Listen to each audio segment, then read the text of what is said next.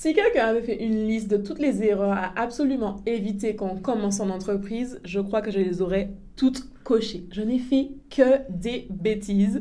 Et aujourd'hui, je vais en parler avec Mina qui va m'expliquer ce que j'aurais dû faire à l'époque quand j'ai commencé mon activité. Secret Business avec Mina et Flo. Ici, on parle principalement d'entrepreneuriat au féminin, mais pas que. Notre objectif, t'aider à avoir un business qui prospère aligné avec tes valeurs. Mais par-dessus tout, de kiffer ta rêve de Gold Boss des îles ou d'ailleurs. Embarque-toi pour un voyage business avec deux femmes entrepreneurs des îles authentiques, pétillantes et, un, petit peu déjantées sur les bords.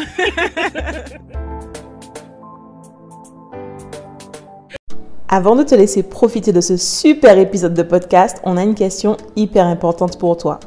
Tu n'en as pas marre de toujours repousser tes rêves de devenir entrepreneur à demain? Alors oui, c'est sympa de remplir tes cahiers avec plein de notes de toutes tes idées ou encore de penser à ton futur empire le soir juste avant de te coucher.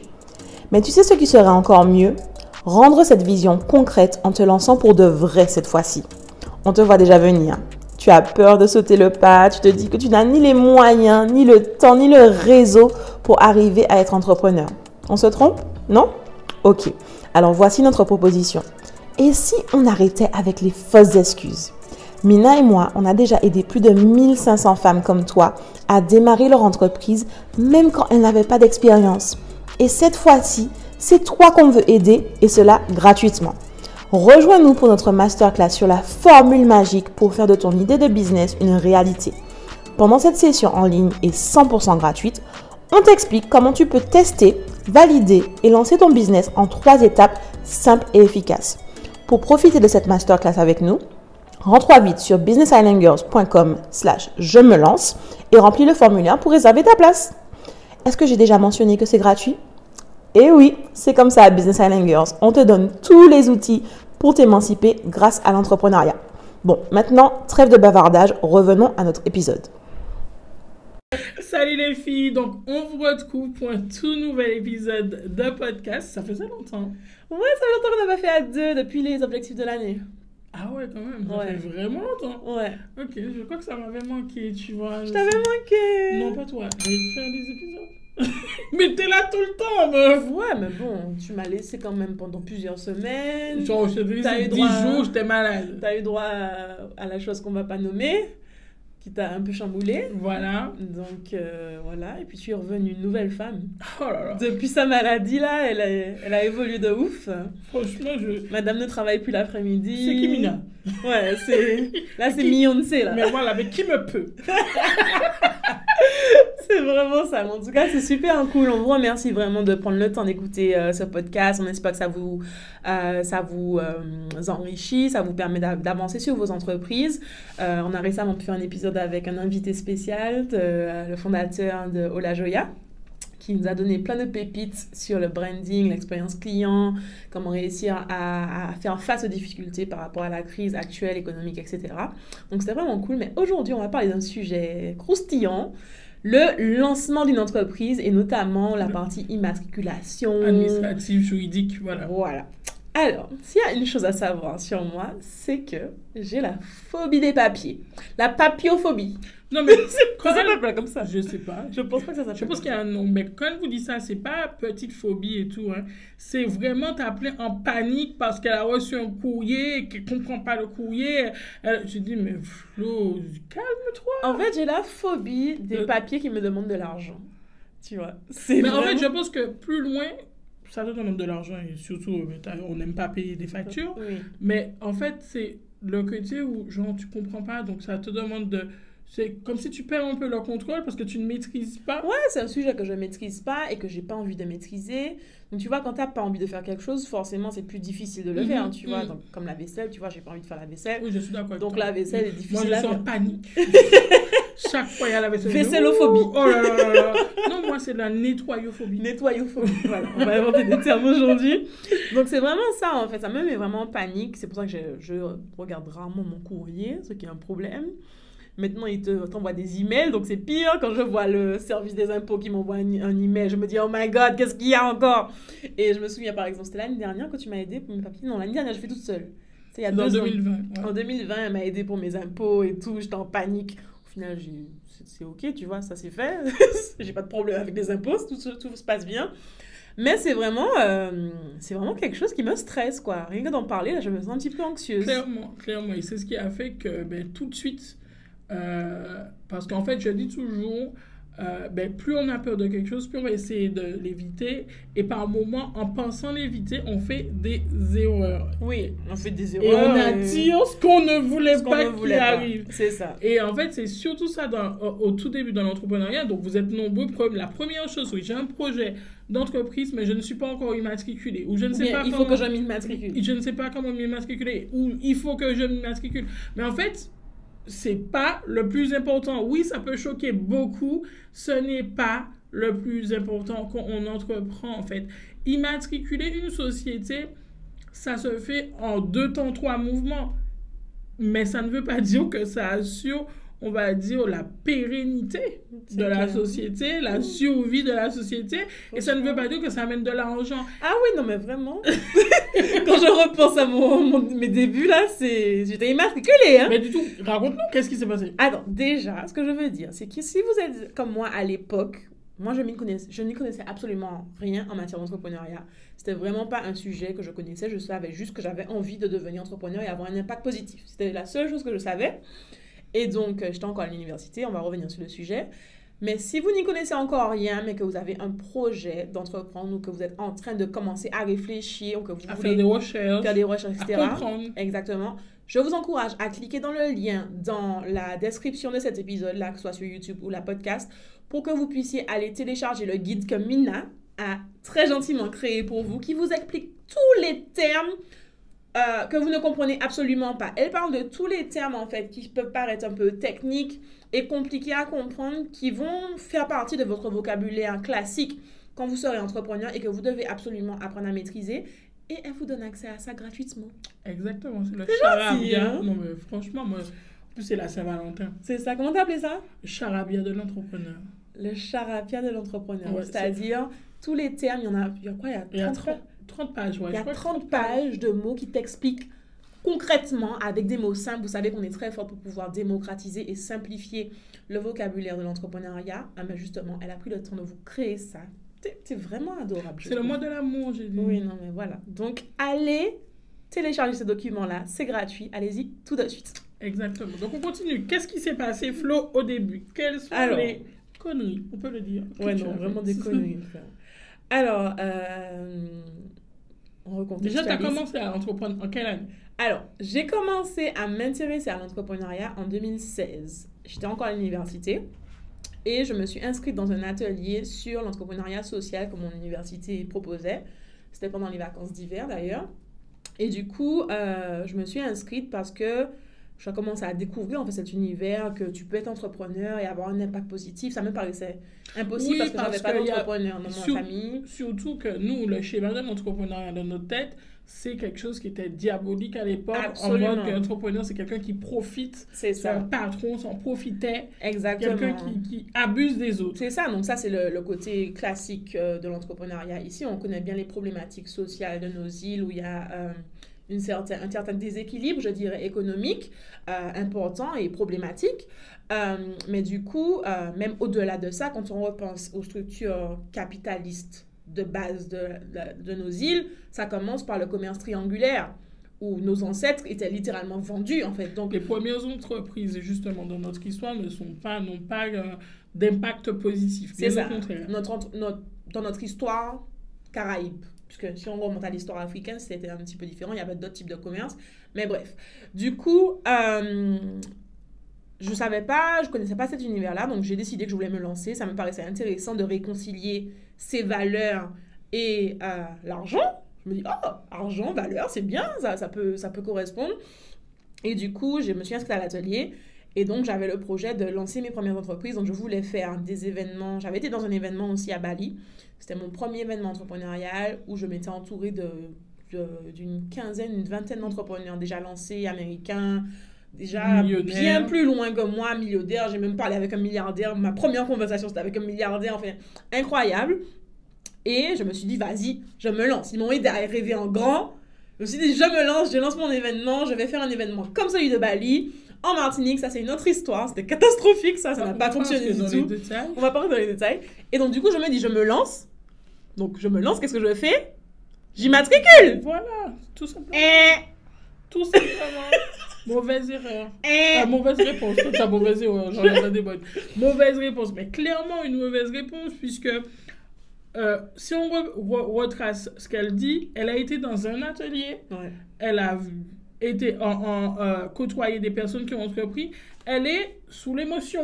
Ah oui, non, mais voilà, elle est je suis enthousiaste, mais je me vois changer le monde. Elle est sous l'émotion. Et c'est ce que vous rencontrez, vous aussi. C'est-à-dire que à partir du moment où vous avez cette idée-là de pouvoir résoudre un problème et d'amener une solution sur le marché, une nouvelle offre, vous êtes complètement dans l'émotion. Donc, une émotion, c'est quelque chose de passager. Oui. Voilà, et c'est ça qu'il faut analyser, pardon. C'est quelque chose de passager, c'est quelque chose qui va retomber à un moment ou à un autre. Mhm. Donc, aller tout de suite immatriculer est une mauvaise erreur. Euh, pourquoi je suis dans une mauvaise erreur? Est une mauvaise réponse. Oui. Voilà, tout simplement. Pourquoi? Parce qu'aujourd'hui, elle a envie de lancer ses ateliers. Euh, c'était une retraite, crois. Oui, une retraite. Une retraite. Euh, elle est enthousiaste pendant deux jours. Elle va s'immatriculer. Et puis, elle est lundi prochain. Non, mais c'est même pas ça. C'est que je me suis immatriculée et, je suis allée dépenser de l'argent pour créer un site web alors que c'est juste une idée en fait. Oui, voilà, c'est ça, c'est ça. C'est une idée qui n'a pas encore été testée, qu'on n'a pas vu. Est-ce que, en fait, testée pour les autres, mais aussi pour nous. Est-ce qu'on a envie de développer vraiment une structure sur ça Et puis, c'est pas du one shot? C'est qu'un événement. Donc, pas un et après, c'est pas un business. ça. Et après, et c'est ça euh, l'erreur et que, je rencontre souvent, c'est que beaucoup viennent et me disent je veux m'immatriculer. Oui, mais avant de t'immatriculer, je veux que tu puisses te poser, savoir déjà exactement qu'est-ce que tu veux pour toi, comment tu aspires vraiment à avoir ta vie dans les années suivantes et est-ce que ce projet-là est s'incrémente naturellement dans ta vision, mm. dans le, ton développement personnel et professionnel. Et est-ce qu'il y a une vision long terme? Est-ce qu'il y a une vision long terme? Parce que clairement, moi, c'était clairement, comme tu disais, l'émotionnel, c'est vision court terme, je veux faire un événement. Tout simplement. Tu vois? Est-ce que j'ai forcément besoin d'immatriculer pour faire un événement? Absolument pas. C'est ça, c'est ça le truc. Et du coup, la meilleure chose à faire dans ces cas-là, mais comme je vous ai dit, c'est de vous interroger en profondeur pour savoir si c'est quelque chose de passager ou c'est vraiment une vraie solution que vous voulez développer et puis aller voir le potentiel que ça a sur le marché. Attention, je ne vous envoie pas faire de grandes études de marché en mode classique qu'on a l'habitude de faire parce que ben, les données ne sont pas à jour en, euh, Martinique et dans les îles en général. Mm-hmm. Euh, c'est très compliqué, mais par contre,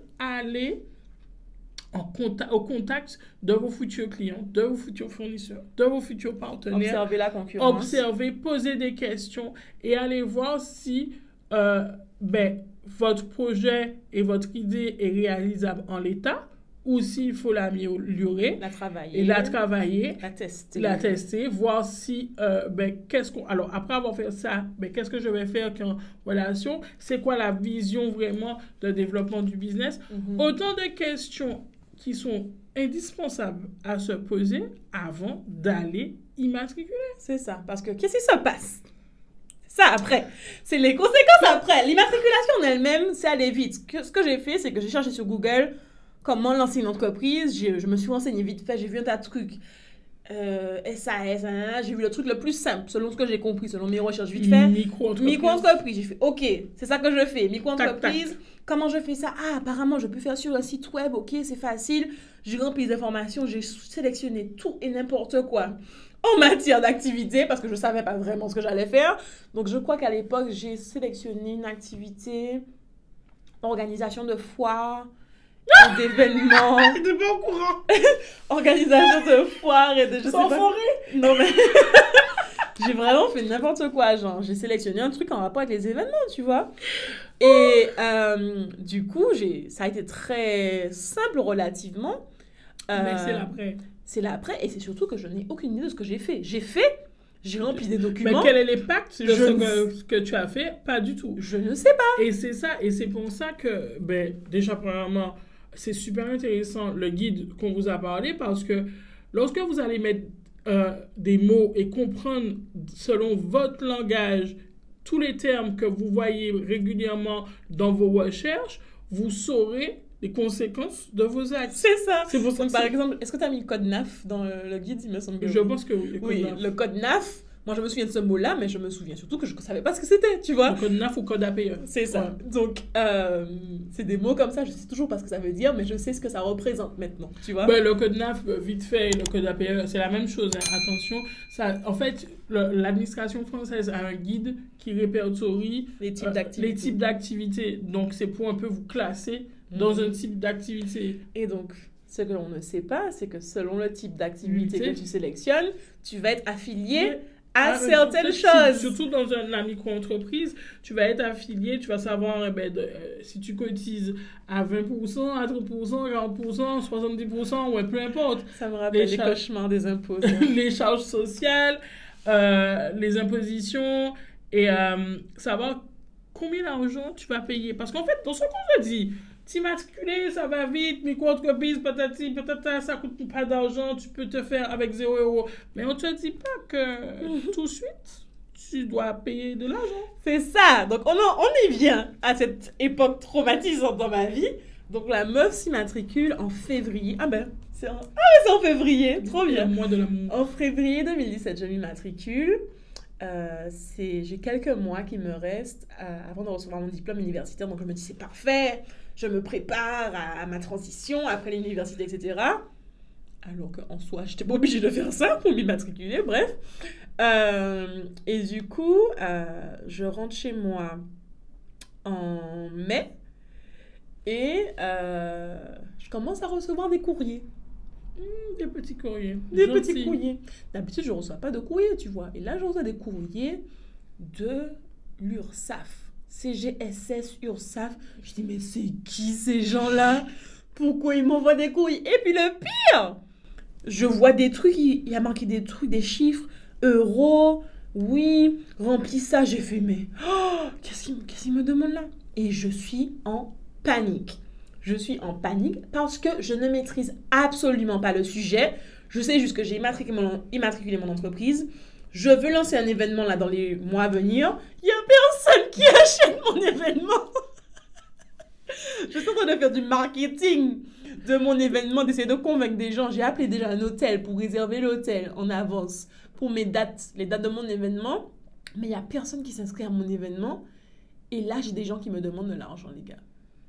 Côté, moi, pas l'argent. J'ai dit, mais déjà, pourquoi ils me demandent de l'argent? J'ai pas entré d'argent, je comprends pas pourquoi ils me demandent de l'argent. Sauf que c'est pas comme ça ça fonctionne, c'est un système par anticipation et qui prend une base de chiffre d'affaires minimum annuel, je crois que c'est environ 9 000 ou 10 000 euros, et qui, euh, et qui calcule vos cotisations quand vous êtes en entreprise individuelle. euh, ouais, en entreprise individuelle. Et quand vous êtes en micro-entreprise, c'est à vous d'aller justement déclarer, Déclarer du- les du chiffres. chiffre d'affaires. Demandez-moi quand est-ce que j'ai déclaré.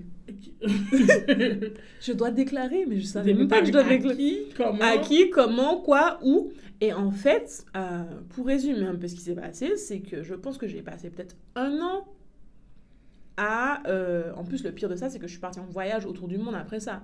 Donc, je ne pouvais pas vraiment gérer mes courriers. Je recevais des courriers. Maman, ma mère m'envoyait des, des photos de mes courriers qui arrivaient et tout. Flo, Flo, euh, peut-être qu'il faudrait que tu t'occupes de ça. Oui, oui, je vais m'en occuper. T'inquiète pas. Et, et en fait, j'avais toujours pas fait entrer de l'argent. J'ai immatriculé en 2017. J'ai eu mes premières ventes en 2018. Donc j'ai passé un Fin an, 2018, je crois. euh, non, milieu 2018, Milieu. et j'ai passé un an sans faire entrer d'argent et à être en stress complet parce que je recevais des courriers. Donc ça, c'était juste l'URSSAF. Mais après ça, j'ai Il y a commencé eu euh, la truc, là. CIPAV. Oui, la CIPAV. La CIPAV. J'ai commencé à recevoir des courriers d'une entreprise qui s'appelle la CIPAV. Un organisme. un organisme qui me réclamait 3 000 euros, 4 000 euros, Jusqu'à 5 000 5 000 euros. J'ai dit, mais ils ont des pro- mais ils sont tarés. Tout ça pour de la retraite. J'ai fait, mais je m'en fous de ma retraite. Tu me rire. J'ai dit, mais pourquoi ils me demandent de l'argent? Je m'en fous de ma retraite. Pourquoi tu veux me forcer à payer, payer ma retraite? Et en Je fait, m'en occupe pas et en fait, de on- ma retraite. On s'est rendu compte à la fin que, que C'était une erreur. C'était une erreur. C'était une erreur. Et qu'on sait pas, est-ce que c'est lié au tout gafouillage que tu as fait depuis le tout début ou Mais pas? Oui, parce que après j'ai changé mon code neuf. Enfin, j'ai- franchement les gars, euh, jusqu'à ce que je rencontre Mina, c'était le flou complet. pour moi à ce niveau-là et je n'y comprenais absolument rien. Je savais juste, et ça, j'ai vraiment mal, j'ai mal à la poitrine là quand j'en parle parce que c'était vraiment une très grosse source de stress pour moi parce que je savais juste que j'essayais de développer une activité qui n'a pas vendu avant euh, un, an. un an. Et pendant ce temps, des gens me réclamaient de l'argent. J'avais peur. J'étais stressée qu'on aille sur mon compte bancaire pour prendre l'argent. Qu'on te fasse des ATD. Euh, voilà, qu'on me fasse qu'on saisisse mon argent. En plus de ça, j'étais au début du remboursement de mon prêt étudiant, qui était déjà une grosse source de stress pour moi. Donc en fait, c'était plein de choses qui s'accumulaient. Et en fait, si on revient à comment j'aurais dû faire les choses, c'est d'abord développer l'activité afin que je fasse rentrer les sous et que je fasse une activité rentable long terme avant d'aller me mettre dans de la paperasse et des obligations, parce que c'est bien de, de dire j'ai des droits, etc., mais vous avez des obligations, en fait, en tant que chef d'entreprise. Et c'est là que beaucoup de personnes ratent le coche parce qu'elles ne sont pas conscientes de leurs obligations et elles ne comprennent pas les obligations. Elles ne sont pas au courant, et c'est exactement ça. Elles ne sont pas au courant, et surtout, il y a une peur, il y a un stress constant de se dire je n'ai pas envie d'être dans l'illégalité et de générer du, de l'argent au black. Euh, et pour cela, je vais vous rassurer dans le sens où que l'administration française permet justement de pouvoir tester l'idée. Il y a envie... Attends, non, redis ça bien pour qu'elle comprenne. tu as envie d'entreprendre, tu as envie de lancer une entreprise là, tu as un projet auquel tu penses depuis un moment, tu veux lancer ton entreprise, tu veux faire des gens te payer, etc tu as la possibilité de pouvoir construire ce projet-là et de pouvoir le, tester sur plusieurs semaines. Je reste vraiment sur le terme de semaines. Je ne vais pas vous dire moi dans le sens aller faire un an, deux ans à tester une activité, à faire au black et à vous dire que Business and vous a dit de le faire dans le recel et dans, dans l'illégalité. Non. Vous, structurez vraiment l'idée, vous regardez qu'est-ce que vous allez faire, qu'est-ce que vous allez proposer, comment vous allez le proposer, tout ça. Et, et, tout ça, vous le mettez en place et vous testez sur quelques semaines vraiment activement. Vous, vous mettez tout et de façon à créer de, des revenus réguliers. Le truc fonctionne, balancé, on immatricule, on se régularise et il y a des possibilités de se régulariser, surtout quand vous êtes en, société, mhm. de rattacher tous les actes que vous avez faits dans les statuts avant l'immatriculation officielle de la société. Ce que vous pouvez faire aussi, si vous savez que vous allez aller en société, vous pouvez déjà travailler sur vos statuts qui vous protègent également. Mhm.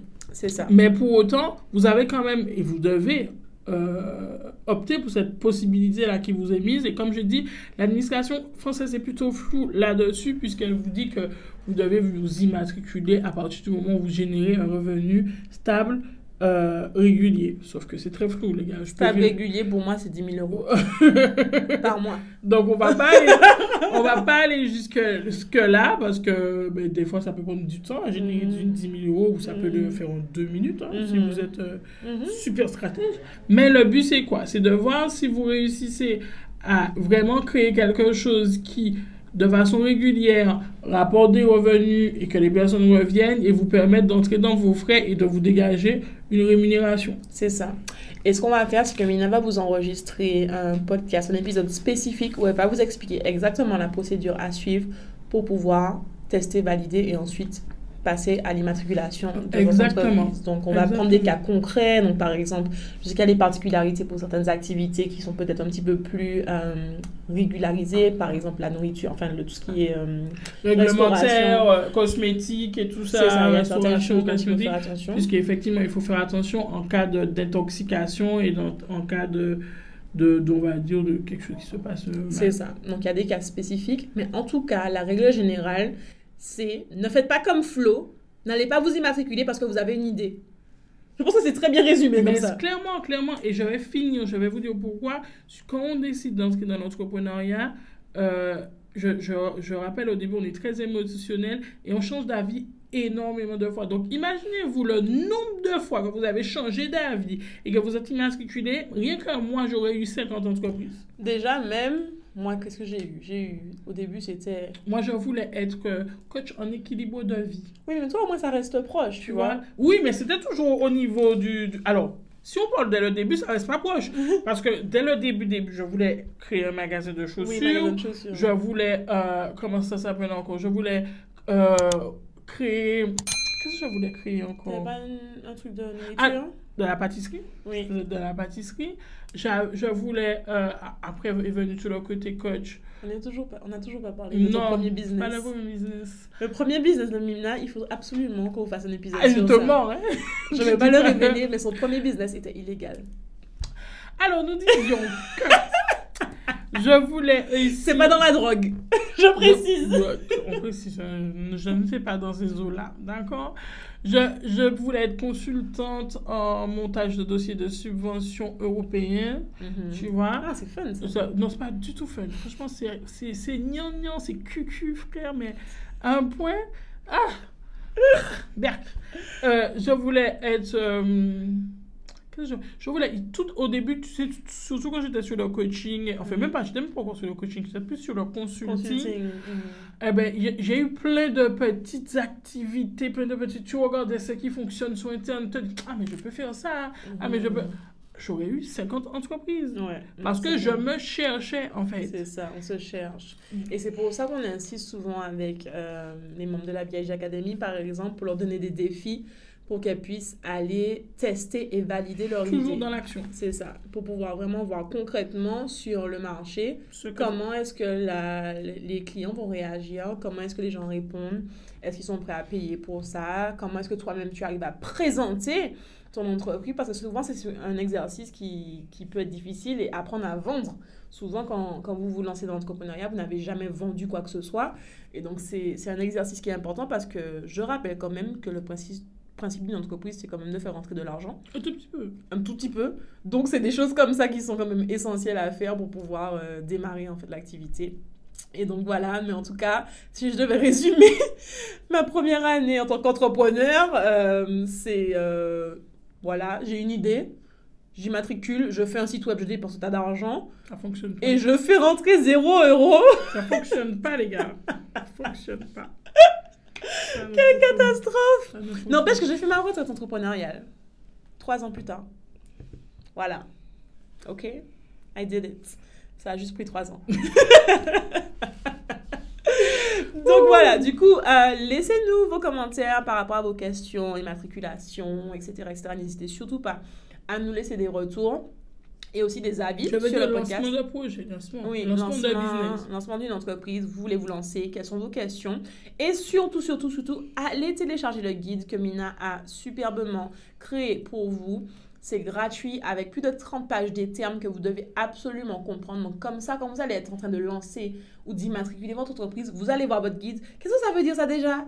Et vous regardez dans le guide et vous pouvez simplement avancer et enfin comprendre de quoi vous parlez. Exactement. Du coup, à la prochaine. Et c'est gratos. Et c'est gratos. Téléchargez-le tout de suite. Lien dans la description. à la prochaine. Pourquoi tu ris? Parce que t'as bugué. Lien dans la description. voilà. À la prochaine. Allez, ciao. Ciao, ciao. C'était Secret Business avec Mina et Flo. On espère vraiment que cet épisode t'aura aidé à avancer dans ta vie de femme entrepreneur et que tu y vois plus clair. Du coup, si tu as kiffé notre podcast, n'hésite pas à t'abonner, à nous laisser 5 étoiles et à nous partager ton avis en commentaire. Ah oui, avant de partir, à Business Island Girls, ça nous tient vraiment à cœur qu'on puisse toutes s'élever ensemble. Alors n'hésite pas à partager cet épisode aux girl boss de ton entourage. À, très, vite.